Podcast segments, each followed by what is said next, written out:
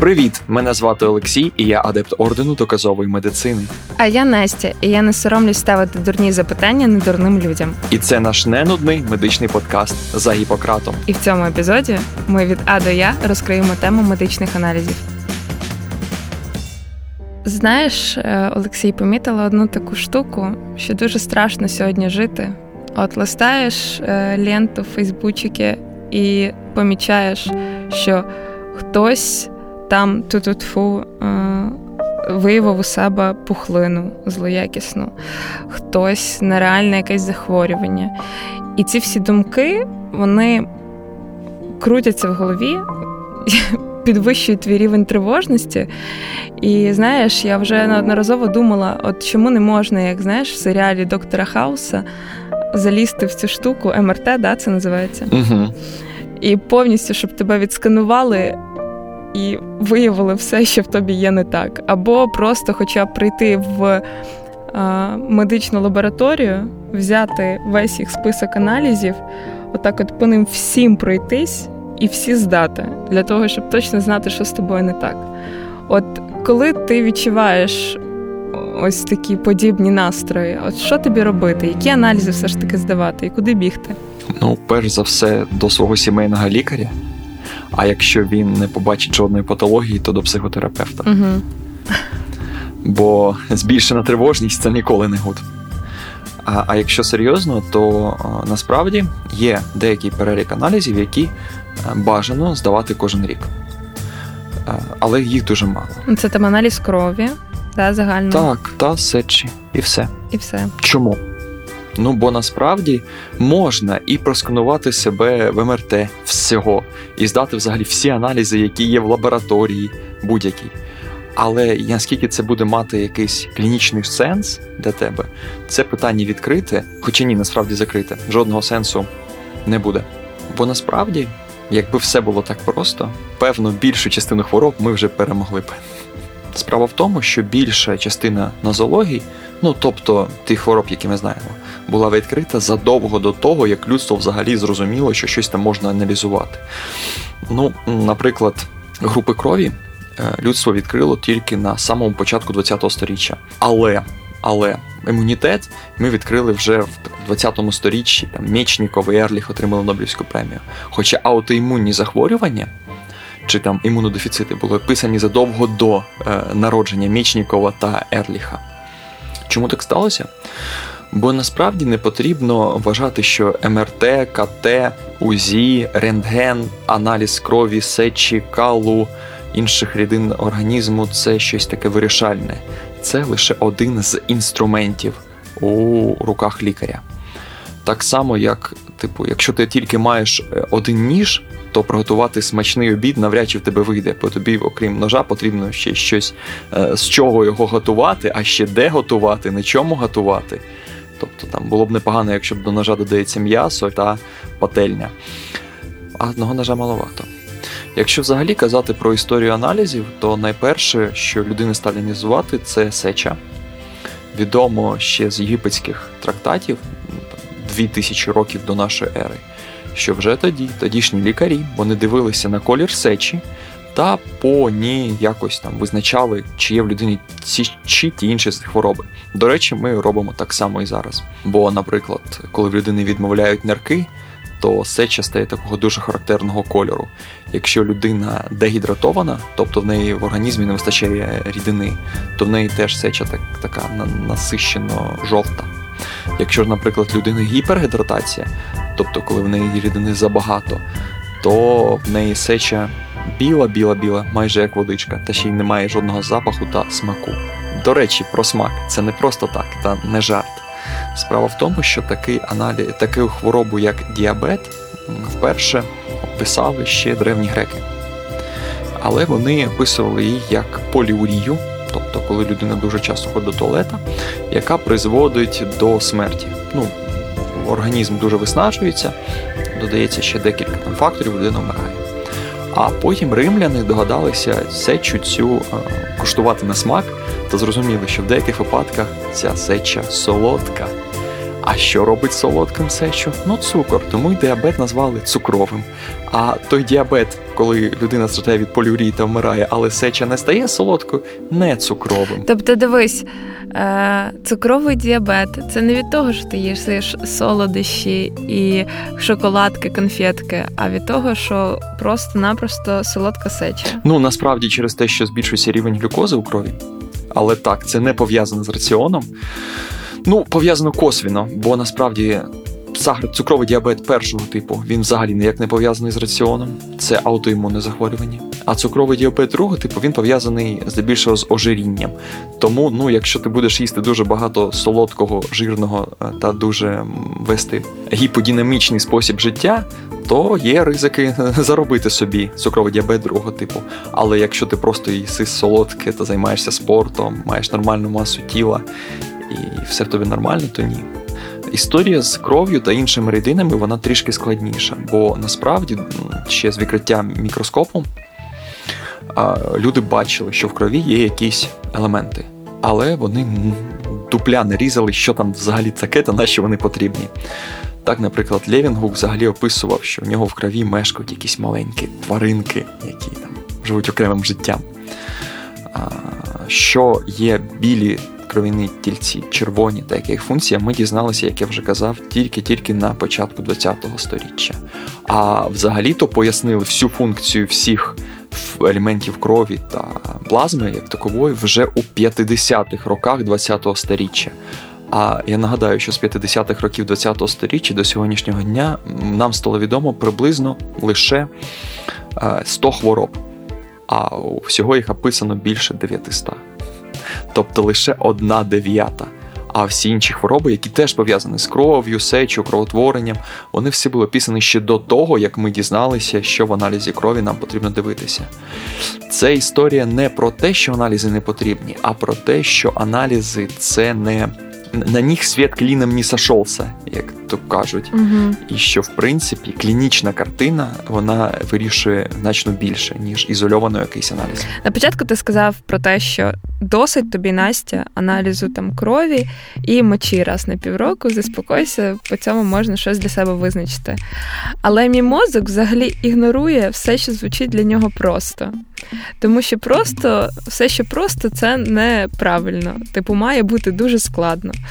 Е, коли я вперше потрапила до свого ендокринолога, ну, колишнього свого ендокринолога, е, він посидів, поспілкувався зі мною 5 хвилин буквально, і виписав мені список із 10 аналізів для того, щоб перевірити три можливих діагнози. І тоді насправді я подумала, що я тяжко хвора якась, але ну блін, він же молодець, він, мабуть, все правильно зробив. Я пам'ятаю, що в той момент я подзвонила до тебе, тому що я, ну. Мені сподобалось дуже, що мені назначили дуже багато аналізів, тому що е, мені здалося тоді, що в мені хочуть розібратися. Але насправді, після того як я почала дивитися ціни на ці аналізи, я я пам'ятаю, що я подзвонила до тебе, і ти мені сказав: Настя, та тут половина з цих аналізів тобі взагалі не потрібна. От скажи, що, що це таке було? І чому так робиться? Той кейс ми не можемо зараз обговорювати. Чому? Бо насправді він Він особистий, по-перше. Так, він, по-перше, особистий, а по-друге, він не показний. Ну тобто, ця історія е, часто трапляється, але зараз не про неї. Да, я в цілому можемо поговорити, чому назначають багато аналізів, і коли взагалі зрозуміти, коли лікар дає тобі цей списочок з аналізів, зрозуміти, чи воно, типу, все тобі потрібно з того списку, чи ні. Ну, по-перше, щоб почнемо з кінця. Потрібно завжди спілкуватися з лікарем. Тобто, коли в тебе є хоч якісь сумніви стосовно того, чи потрібно тобі чи ні, завжди можна просто спитати. І вже від того, як лікар поясняє, потрібно там зрозуміти. Ну, можна зрозуміти, чи це правда потрібний аналіз, чи ні. Бо в нас дуже часто буває такий кейс, як коли лікар каже: А ви що, маєте якусь медичну освіту, тоді чого ви до мене припхалися? Іди сам себе і лікуй. Це не можна уявити на заході, цю історію. Ба більше з точки зору там прав пацієнта, вона теж не дуже правильна, бо пацієнт має право отримувати інформовану згоду, ну всю інформацію стосовно тих чи інших маніпуляцій, які з нього з ним будуть проводитися. одна з цих це дача аналізів. Так у мене і не виникало сумніву. У мене сумніви почали виникати тоді, коли я почала дивитись ціни на ці аналізи, розумієш? Тобто спочатку сумнівів взагалі ніяких не було. Що ще здавати, окрім загального аналізу сечі та загального аналізу крові? Це все вирішує ваш сімейний лікар. Е, чому? Бо з огляду, наприклад, на ваш загальний аналіз крові, сімейний лікар може запідозрити у вас, наприклад, залізодефіцит. Ну або навіть побачити анемію. Для того, щоб підтвердити залізодефіцит, потрібно здати ще один аналіз на ферритін. Хоча залізодефіцит виставляється не тільки за аналізом крові, а і за комплексом е, е, специфічних скарг, які говорить пацієнт. Якщо все це сходиться, лікар може направити на більш конкретне до обстеження. І на жаль, на жаль, у звичайної людини дуже дуже мало шансів там зрозуміти, чи насправді потрібно йому це чи ні. У цьому випадку все вирішує компетенція, довіра та комплаєнс між сімейним лікарем та пацієнтом. А про те, як обрати сімейного лікаря, ми з тобою, здається, вже колись розмовляли. Вже звичайно говорили. Я думаю, що всі пішли по цим порадам і їх виконали. А якщо ще не виконали, то послухайте обов'язково той епізод. Тобто, ти кажеш, що треба просто довіритись своєму лікарю, і те, що він тобі назначає, значить він не просто так це робить. Або дізнатися другу думку. Ну чому ні? Ми можемо завжди в іншого лікаря спитати. Постійно зі мною трапляється інша ситуація, коли ти отримуєш результати. Ну, зазвичай вони приходять або на пошту, або ти сам забираєш, і там є е, значення, які обведені таким чорним квадратиком жирним. І вони значать, що ну, це щось свідчить про те, що щось не в нормі. І ти дивишся на ті значення і думаєш, ну все, я умираю. І починаєш просто бувати. Так, у мене підвищений той-то, той-то показник. Що робить? І зазвичай там дуже страшні статті, Ви всі помрете. які просто ну не то, що вони ще гірше кажуть, що не тільки ти помреш, а й всі по жіночій лінії в тому роді помруть. Ну чи дійсно, якщо якийсь показник не в нормі, це свідчить вже, що це точно щось не так, чи можливо це від чогось залежить? Можливо, не все так однозначно. Взагалі неоднозначно, і неоднозначність починається з того, а чи норма вказана на бланку. Дуже багато можна подивитися там в інтернеті, які вбить медичні, медичні меми, і там обов'язково буде декілька, де такий там суворий завідувач кафедри кричить до студентів: це не норма, це референси. І для більшості людей це не смішно. Хоча насправді в бланку вказані не норми, а референси, тобто ті значення які є відповідними до 80% абсолютно здорових людей. Що це значить? Що у 20% абсолютно здорових людей е, ці е, е, показники можуть виходити за референси. А по-друге, що ми не знаємо найчастіше референси для хворих людей. Чекай, а я трішки не зрозуміла. Норма це що? Це те, в якому значенні А норма це питання дискусійне. Ну я просто ти кажеш, це не референс, це норма, а я не розумію, от ну, типу, що таке норма, а що таке. Дивись, є в нас, наприклад, 10 осіб. Вони соматично здорові. Ми беремо в них аналізи, і ми не знаємо, як встановлювати, ну, що норма, що не норма. Просто нам потрібно знати ну, якийсь аналіз. Ось з цих десятьох ми бачимо, що в більшості у вісьма аналіз складається в якийсь діапазон результати аналізу. Ось цим ми і кажемо, що це буде референс.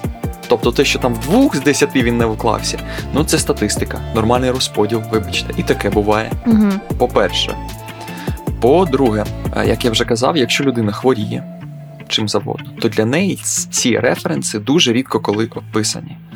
Тобто, ну ми знаємо, що в людини, яка хворіє там якимось інфекційним захворюванням, буде там лімфоцитоз, лікапінія та все інше. Але наскільки вона може бути виражена, з чого вона починається, а що значить ці чи інші цифри? Ми насправді цього ну, дуже добре не знаємо. Круто, коли ми взагалі знаємо хоч щось про це. А лікарі знають? Ну я, я і кажу про медичну спільноту. Ні, не знають. І здебільшого ми знаємо референси для хворих, здебільшого, е, виключно для ендокринологічної або онкологічної патології. Якщо справа стосується там гостро респіраторних вірусних інфекцій, е, чи чогось іншого, такого не ендокринологічного та не онкологічного, там починається вже темний ліс, в якому ніхто ніколи не розбереться. Тобто, якщо ти маєш якісь проблеми з гормонами, або якщо в тебе онкологія, аналізи це зможуть показати, і це лікар зможе визначити 100%. Та взагалі в медицині немає 100%. В нау... науці немає 100%. Лікар може знати, що означають одні або інші е, суви у значенні, а може і не знати, бо, як я вже казав, не для всіх ендокринологічних або онкологічних патологій це описано. Ну ось, наприклад, загальний аналіз крові ми здамо та бачимо якісь аномальні значення якогось показників. Після цього е, сімейний лікар направляє на консультацію до гематолога. А гематолог це лікар, який спеціалізується на крові та здебільшого онкологічних проблемах крові. І вже цей гематолог, він, бачачи ці цифри, каже: О, є ризик, що у вас може бути якесь онкологічне захворювання. Або, дивлячись на ці цифри, каже, що ризик дуже маленький, поки що е, ви точно не мій пацієнт, там через 2, 4, 6 місяців перездайте аналіз, і тоді вже будемо дивитися у динаміці. Все. Тобто ніхто не, не, не бачить, що тільки один загальний аналіз крові, не скаже тобі, ну будь-який лікар, навіть не який пари прогулював всі з першого просто курс, він не скаже, що у вас онкологія. Бо цього А замало, Б можливі інші варіанти. Угу. Ну ось е, я так розумію, що. Це ще раз підтверджує, що самому йти і здавати якісь аналізи, які ти там вичитав десь в інтернеті, немає сенсу, тому що сам ти собі діагноз не поставиш. Так, я навіть скажу більше, і це є таким всі, всієї діагностики, що ми ніколи не лікуємо циферки на бланках. Тільки якщо ми бачимо якусь клінічну картину проявлення, тобто ну людині там погано, і це це вона каже, і ми це бачимо об'єктивно. Тобто не тільки з її слів, а й якимись методами обстеження, болить живіт. Ми при пальпації відчуваємо, що там живіт болить, синдром Щоткіна Блюмберга плюс, синдром образцова плюс, беремо аналіз крові, там соя, ну, швидкість сідання еритроцитів шоя підвищена, здвигли здвиг гликозітальної формули, ми кажемо, о, ми підозрюємо, що в людині запалення апендіксу, тобто апендицит. А, Якщо б ми просто якщо ми просто робимо якийсь аналіз, і в людині, яка себе чудово відчуває, немає ніяких скарг, в неї буде підвищено шоє та здвігли лейкоцитальній формулі, ми кажемо: ну, певно, людина може перенесла ОРВІ безсимптомно, а може і не перенесла, а може вона просто випила чашечку кави перед тим, як здавати аналіз, а може ще щось. Да, до речі, так набагато зрозуміліше. Тільки клінічна картина, тобто суб'єктивні жалоби об'єктивний опис і аналізи як такий гвіздок у кришку гробу, що ось ми підтверджуємо всі наші здогадки. Від цього, до речі, і йде так звана концепція Кохрейну, про якого ми колись з тобою вже розмовляли, яка свідчить про те, що якщо від результату аналізу не залежить медична тактика, терапевтична тактика лікувань, а чи потрібно взагалі здавати такий аналіз? Ну тобто, якщо результат аналізу буде позитивний або негативний, і це не на що не вплине, а чи, чи є в ньому необхідність? Але ж є, знаєш, такі аналізи. Наприклад, ось пролактин, який я вже не можу здати дуже довго, тому що мені лікар сказав, що там його треба здавати чуть ли не в якийсь там день, особливого сонцестояння за 43 хвилини після пробудження. Ви не маєте нічого їсти, має бути гарний настрій. І ну насправді це жарти жартами, але найголовніший такий момент е, в тому, що він перераховував, був те, що за там декілька днів до здачі пролактину не можна нервувати взагалі не можна стресувати. Я така, ні, моя життя це вполне типу, сплошний стрес. Як я можу здати Я ніколи не здам цей аналіз. Я ніколи не здав. Так чесно, я вже півроку не можу його здати через те, що я постійно стресую. Але зараз я навіть не про це хочу запитати, а про те, наскільки важливі всі оці умови для здачі.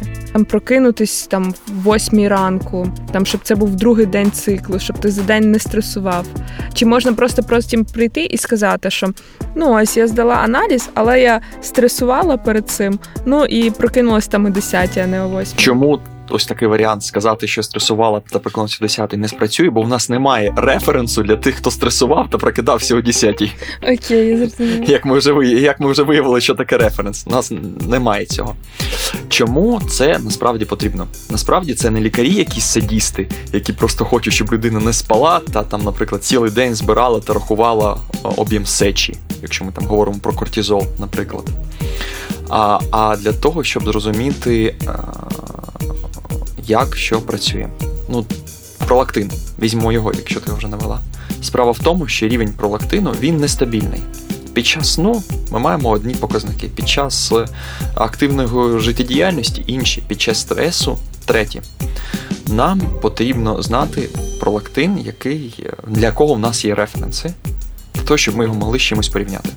І тому все це необхідно. Ба більше, взагалі-то підготовка до здачі аналізів вона є дуже важливим аспектом, про який інколи люди забувають. У мене навіть був такий кейс життя. Це було минулого нового року. А якщо бути конкретним, 2 січня. І ось 2 січня в нас е, звертається такий мужчинка років 40, який здавав напередодні загальний аналіз крові та аналіз на холістірін, як він каже. Ну, ліпопротеїни. І він там побачив, що в нього зашкалюють всі ліпопротеїни, взагалі всі. І він просто в паніці звертається до до найближчої лікарні з тим, щоб швидко йому почали лікувати, бо ось ось і він, і він помре від того, що в нього ця бляшка транскратічна, про яку він прочитав в Вікіпедії, відірветься та його вб'є. В чому проблема? Проблема в тому, що ця людина 30, ніч 31 на 1 напередодні здачі аналізу поїла дуже багато жирної їжі.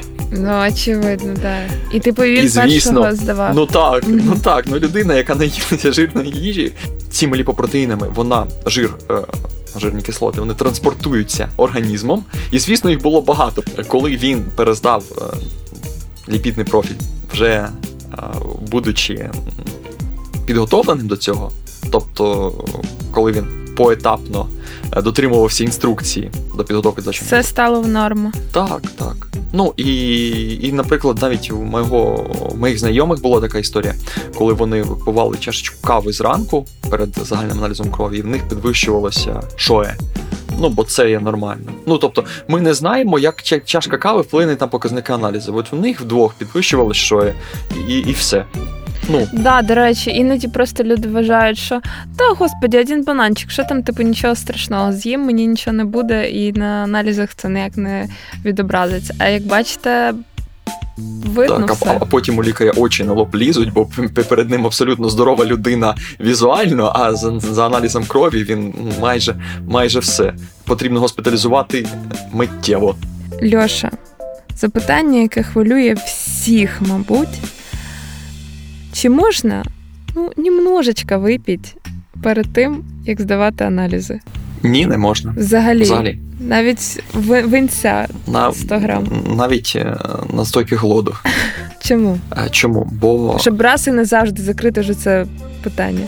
Бо етиловий етил це те, що ми називаємо спіртом, це 2H5OH це одна з небагатьох сполук, які одразу і гідрофільні, і ліпофільні. Тобто вони проходять скрізь усі мембрани, впливають на роботу наших білків, вони впливають на густину крові. Впливають на роботу наших ендокринних залоз. Тобто алкоголь, алкоголь він буквально просачується скрізь всі, всі, всі наші так, клітиночки. Так, так. І якщо ми говоримо про звичайне життя, то інколи ну, є так звані там безпечні дози алкоголю, які не заподіють великої шкоди для нашого організму. Хоча пити це погано, наш подкаст наголошує на це. Олексій, ми знаємо, скільки лікарі п'ють, не розказуй мені. А, а, Але ось якщо ми говоримо про випити алкоголь перед аналізами, ну це просто змаже всю картину. Ну тобто ви зробите аналіз, який ніщо, на жаль, показати об'єктивно не зможе. А воно вам потрібно? Я думаю, ні. Е, Ще хотілося таку тему з тобою підняти. Після того, як я почала здавати аналізи е, в певній лабораторії, мені від них систематично приходять такі запрошення, що ось 50% знижки на 36 аналізів, які розкажуть про вас все просто. Там від аналізу е, якихось е, гормонів до аналізу, які ще бувають аналізи, Олексій. Ну, коротше, всі аналізи, всі, які можливі, 36. Ось Гормони, я крові, вітаміни. Да, там, от Тільки сьогодні тільки сьогодні 1500 гривень замість 3000 е, беріть. І я колись реально думала взяти такий пакет. Але ти мене відмовив, і я хочу, щоб ти розказав, чому ти це зробив. Чому тебе відмовив? Угу. Бо мені жалко твоїх грошей. А Чому саме? Насправді е, більшість цих аналізів, які є в пакеті, вони е, або дуже-дуже специфічні, або взагалі нікому не потрібні. Але лабораторії потрібно кудись давати реактиви, які вона закупила для того, щоб ці аналізи робити. Тому вони і намагаються ці аналізи продати е, під виглядом дуже корисних та необхідних. Доходить до смішного, що в нас е, для людей з цукровим діабетом другого типу пропонують дати аналіз на інсулін, на це піптід, на інше, інше, інше, що взагалі-то взагалі не потрібно. Всі ці аналізи мусорні. Тобто з цього всього пакету, там 36 аналізів, корисними будуть, ну, дай Боже, щоб 10. Хоча колись я рахував, відкрив насправді цю суперпозицію та рахував якісь корисні аналізи. І там виявилося їх 5 з більш ніж 30 наведених у цьому пакеті. Дуже-дуже полюбляють е, розвод аналіз на вітаміни. Ну, тобто, наприклад, є в нас такий вітамін В12. Він дуже необхідний для нашого життя, це правда. Але якщо людина нормально харчується, якщо в неї є якась, ну якась хоч тваринна їжа в раціоні, то здавати цей аналіз їй не потрібно. Ну, бо на навіть період напіввиведення цього вітаміну він дуже-дуже дуже довгий. Якщо згадати, що життя, то якщо ми пам'ятаємо Другу світову війну та блокадний Ленінград, і у Ленінграді люди, люди мали ознаки дефіциту вітаміну С, цинга, ознаки там аліментарної дистрофії, коли не доїдали. Але жоден не мав ознак дефіциту вітаміну В12. Бо за весь період осади, а це більше ніж 400 діб, не проходить навіть того циклу, коли весь Б12, який ми накопили, виводиться з організму. І так багато-багато-багато чого. Я думаю. Давай тоді зробимо так. Е, чи можеш ти назбирати там топ-5, е, як ти кажеш, мусорних е, аналізів? Ну так, щоб просто зорієнтуватися, що коли ти їх бачиш там е, в своєму списочку, ти розумієш, що вони тобі не треба. Ну, звісно, можу. І почнемо ми з аналізу на дисбактеріоз. Ну, не можна робити аналіз на те, чого навіть нема в МКБ. Давай так, МКБ це міжнародний класифікатор захворювань. І всі хвороби, стоп, які взагалі... Стоп, стоп, стоп. Олексій, мені здається, ми зараз з тобою ще на один випуск наговоримо. Дисбактеріозу немає? Звісно, ні. А від чого? Від чого що? Від чого лічать? Від надлишку грошей у гаманцях. Стоп. Е, Дисбактеріоз, правильно я розумію, це коли ти там хворієш, п'єш антибіотики, і потім ти п'єш е, бактерії. Є є, така захворю... є таке захворювання антибіотико-асоційована діарея. Вона може бути викликана е, якимось елементом, який входить в антибіотик, ну, клавулановою кислотою, наприклад. Ну, Бо бо, бо це насправді е, препарат, який викликає діарею сам по собі. Він нічого там не вбиває хорошого, він просто викликає діарею. Okay. А може бути, що дійсно бактерії в кишківнику загинуть, і тоді в нас є діарея, і до того ж ризик такого дуже неприємного захворювання псевдомембранозного каліту. Ну, так... Але це вже дуже розумні слова. Ага, дуже. Коротше. Але е, ніхто не знає, які саме бактерії живуть в кишківнику. Ми знаємо, що їх приблизно 200 видів, а які саме ми не знаємо. Ніхто не знає, яка повинна бути між ними пропорція, якогось більше, якогось менше. Ніхто, е, ба більше, пропорція в кожної людини індивідуальна як ми знаємо вже це. Ну це звучить супер логічно, до речі. А ті бактерії, які ми вживаємо там у капсулках, наприклад, коли ми боремося з дисбактеріозом у лапках, вони не приживаються в нашому кишківнику. Ну і це логічно. Є лише декілька видів бактерій, які допомагають при деяких видах антибіотико-асоційованої діареї або діареї мандрівника. Це там сахароміцети булгарді, та там трішки. Тобто, по суті, по суті, воно сама собою відновлюється. Так, якщо ми не отримали від лікування антибіотиками псевдомембранозний каліт, то все відновиться само собою у більшості випадків, коли ми говоримо про взрослу людину. А а здавати кал на дисбактеріоз, ну а, а а, що ми там шукаємо? Ми не знаємо жодних, у нас нема жодних референсів. Ба більше ми знаємо, що ті бактерії, які є у калі, не відповідають тим бактеріям, які є в кишківнику. Бо в кишківнику їх і більше, їх локалізація інша, і все все все. Тобто, таким чином ми просто даримо лабораторії трішки грошей. Е, За ніщо. На на канцелярію. Ну. Так. Окей. Давай наступне. Що ще? Чим ще здивуєш? Онкомаркери. Багато людей думають, і це насправді такий тренд, що потрібно здавати онкомаркери звичайній людині, і тоді ми точно дізнаємося, коли в нас буде якась онкологічна хвороба, е, яка вона буде, і одразу почнемо лікуватися. Насправді ні. Онкомаркери використовують для вже хворих людей на онкологію для того, щоб подивитися, а чи є якийсь прогрес у лікуванні, або для того, щоб дізнатися, чи дає пухлина метастази або ні. Для здорової людини, яка не хворіє на рак, будь-який аналіз на онкомаркери він є неінформативним. А якщо ти, наприклад, хворієш, а про це не знаєш, то якщо ти здаш на онкомаркери, воно ж все одно тобі покаже, що в тебе щось є. Чи просто їх настільки багато, що всіх не на жаль. перездавати? Угу. Так, так.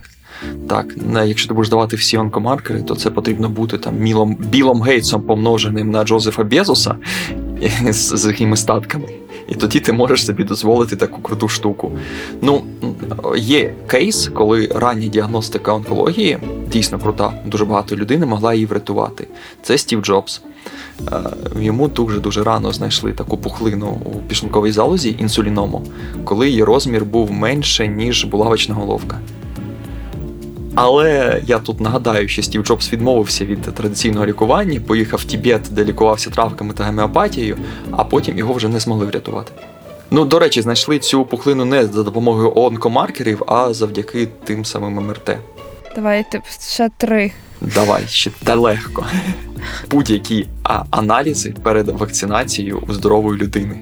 Насправді, всі ті патології, з якими не можна вакцинуватися, вони виявляються і без аналізу крові крові, сечі, калу, сльоз чи чогось іншого. А а коли ми просто здамо, здаємо рутинний аналіз перед вакцинацією будь-чого, так, то у здорової дитини, дитини, дорослого, немає жодної різниці. Ми просто знову ж таки даруємо наші гроші лабораторії. По будь-які дані, які ми там побачимо, вони ні на що не впливають. Окей, друге місце. Імунограми. На це штуки для того, щоб визначити рівень твого імунітету, так? Ось так багато людей думають. Ні, в імунітету немає рівня. Він або працює, або не працює. В нього так звана суперпозиція. Якщо людина не е, має е, хвороб, які викликають імунодефіцити, якщо людина не сидить на кортикостероїдах чи там імуносупресантах, Якщо людина може там проїхати півміста до е, лабораторії, здати цей аналіз, повернутися додому ще два тижні чекати, то Значить, певно, з нею все аналіз, нормально. Все нормально. Так, насправді імунограма це дуже корисний аналіз, але він потрібен у дуже, дуже, дуже, дуже е, невеликій кількості випадків. Це як зліпок імунітету тут і зараз. По імунограмі не можна казати, що буде завтра, чи що буде, чи було навіть 5 хвилин тому. Це, угу. типу, ось все, що ми маємо. Імунограма колисна, корисна, коли справа йде про консультацію з імунологом, по першу чергу з питань імунодефіцитів або онкологічних питань, онкологом. І все. Здавати імунограму перед вакцинацією, після вакцинації, перед хворобою, поза хворобою. Це знову ж таки е, просто дарувати гроші лабораторії. Ну, Олексійчик, давай тепер топ-1. Хто у нас займає перше місце? Е, перше місце це у нас таке комплексне е, е, слово в сполученні, як антитіла к герпісу, корі, краснухі та іншим, іншим, іншим, іншим, іншим, іншим. Ковіду. Насправді, у тих умовах, в яких ми живемо зараз, і ковіду. Бо ти повинен вакцинуватися ну, без огляду на те, чи є в тебе антитіла, чи їх нема. Ну, ковід це окрема історія, і я сподіваюся, що колись, можливо, ми про нього ще поговоримо, про антитіла до ковіду. Але якщо ми говоримо про антитіла до корі, краснухи та всього іншого, Дивіться, тут така історія. Краще на все це видно для того, що ми говоримо про там, герпі- герпетичні інфекції. Справа в тому, що е, герпес там, першого типу їм інфіковано майже 90% населення планети. А, і я, якщо ми інфіковані, то в нас є до нього що? Антитіла. Угу. А, а ось якщо ми говоримо про маніфестацію герпесу першого типу, ну все про нього знають, це так званий оральний герпес.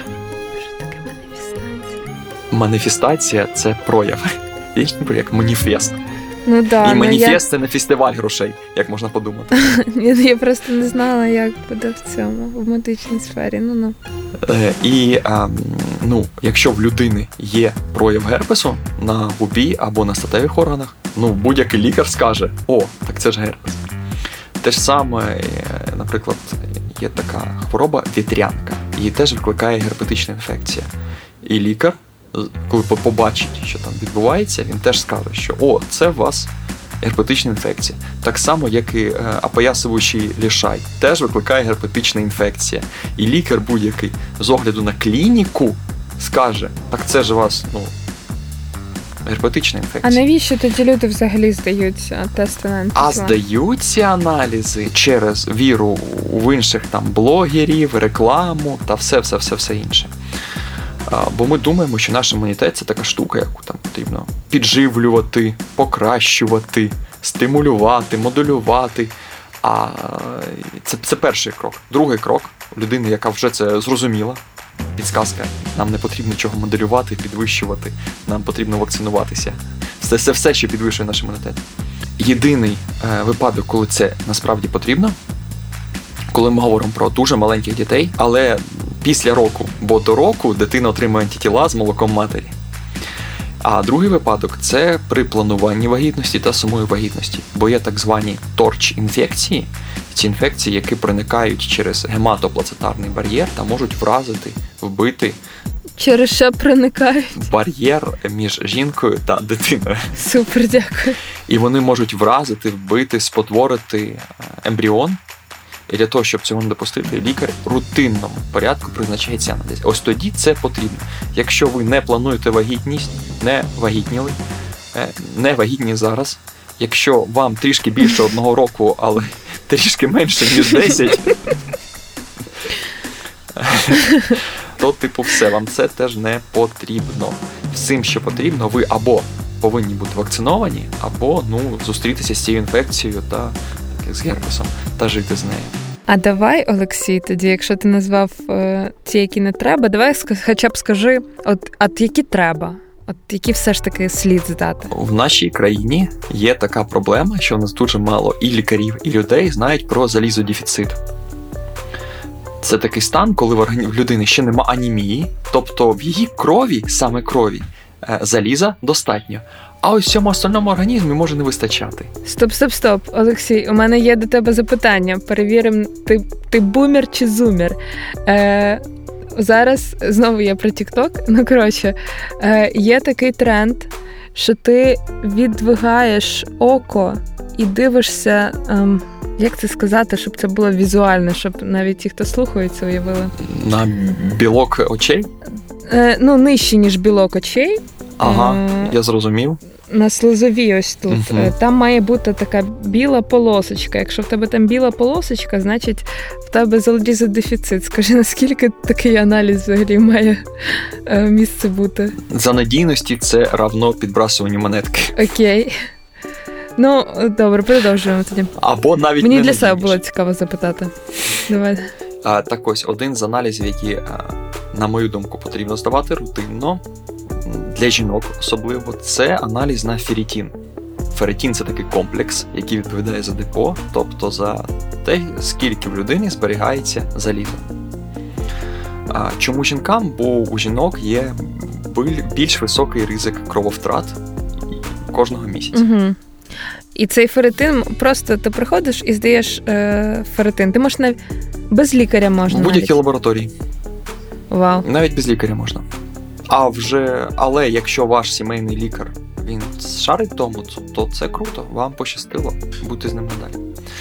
А, і ще в нас є така проблема, як може бути дефіцит вітаміну Д. Тому з огляду на консультацію з сімейним лікарем може бути доцільно здавати аналіз на вітамін Д. Бо недостатній рівень вітаміну Д дуже сильно може впливати на вашу якість життя, так само, як і залізодефіцит. Від цього ще ніхто не помер, але жити повноцінним життям без цього складніше. Ну що, я сподіваюся, що завдяки цьому епізоду ми допомогли вам зекономити багато грошей. Залишайте здорові, зберігайте критичне мислення, залишайте чистим свій розум та пам'ятайте, що інколи антитіла це лише антитіла, які ні до чого вас не зобов'язують. Над подкастом працювали Анастасія Локай та Олексій Башко, а також команда студії подкастів Айзон Медіа за підтримки фонду прав людини Посольства Королівства Нідерландів.